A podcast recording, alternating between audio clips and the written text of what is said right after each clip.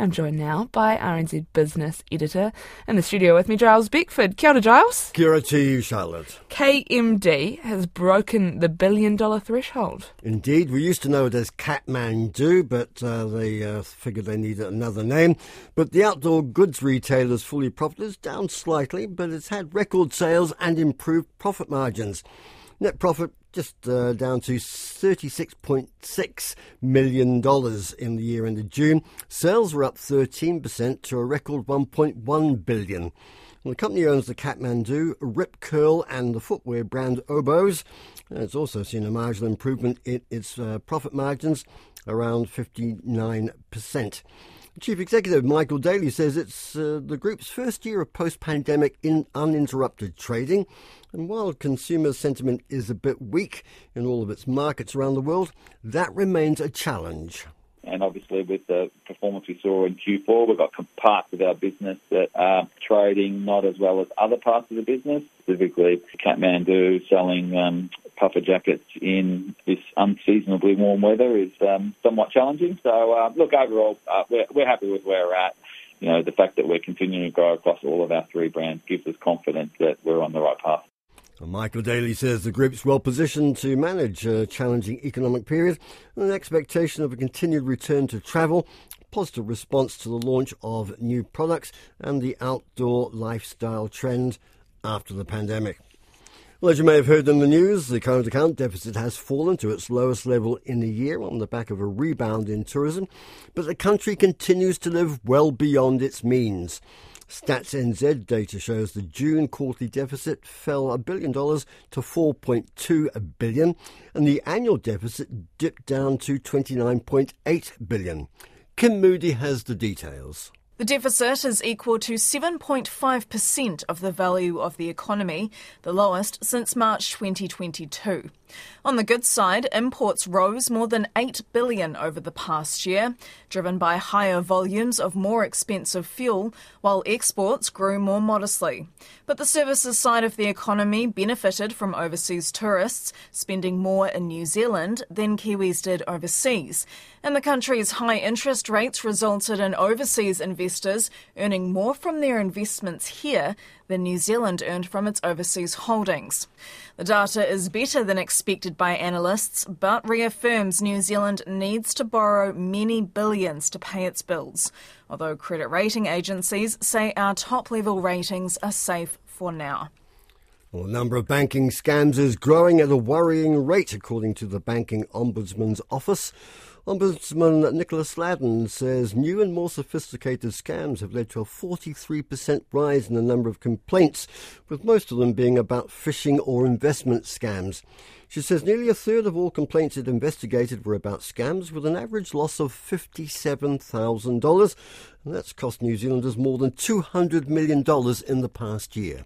We think that banks and other agencies can do more to better protect consumers from fraud and scams.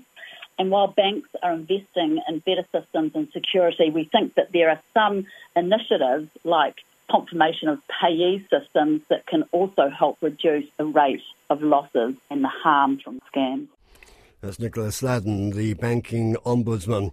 Meanwhile, a new report from the online safety group NetSafe says the financial losses from online scams and frauds is probably heavily underreported. The Crown agency CERT NZ puts, has put the losses from scams and other incidents for the past year at just 22.4 million. However, NetSafe says research estimates uh, estimates that nine out of ten cybercrime incidences go unreported, and it puts the true cost of online fraud as probably more than $200 million a year. Well, it's another big week for leading central banks, with the US Federal Reserve, the Bank of England, and the Bank of Japan all reviewing policy in the next couple of days. The Fed's expected to leave rates unchanged, but leave the door open to a further rate rise before the end of the year. While the Bank of England is set to raise rates again, Possibly it'll be its last rise in this uh, cycle. Well, the stated aim of most central banks around the world has been to get inflation back to the favoured target of 2%. One looming issue is the recent surge in global oil prices, which threatens to give a new boost to inflation. Well known analyst Mohamed El Erian, who is an advisor to the finance firm Allianz, says aiming for inflation below 3% may be too hard in the current environment.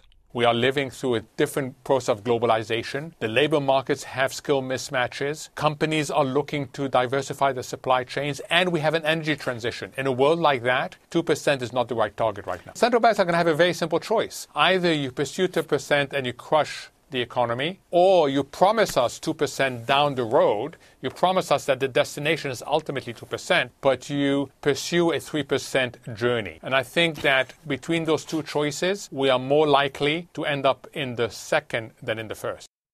That's uh, noted economic uh, commentator Mohamed El Erian. Well, it's just coming up to 26 past 12. Time to catch up on financial markets. I'm joined by Belinda Stanley from Craigs Investment Partners. Cura to you, Belinda.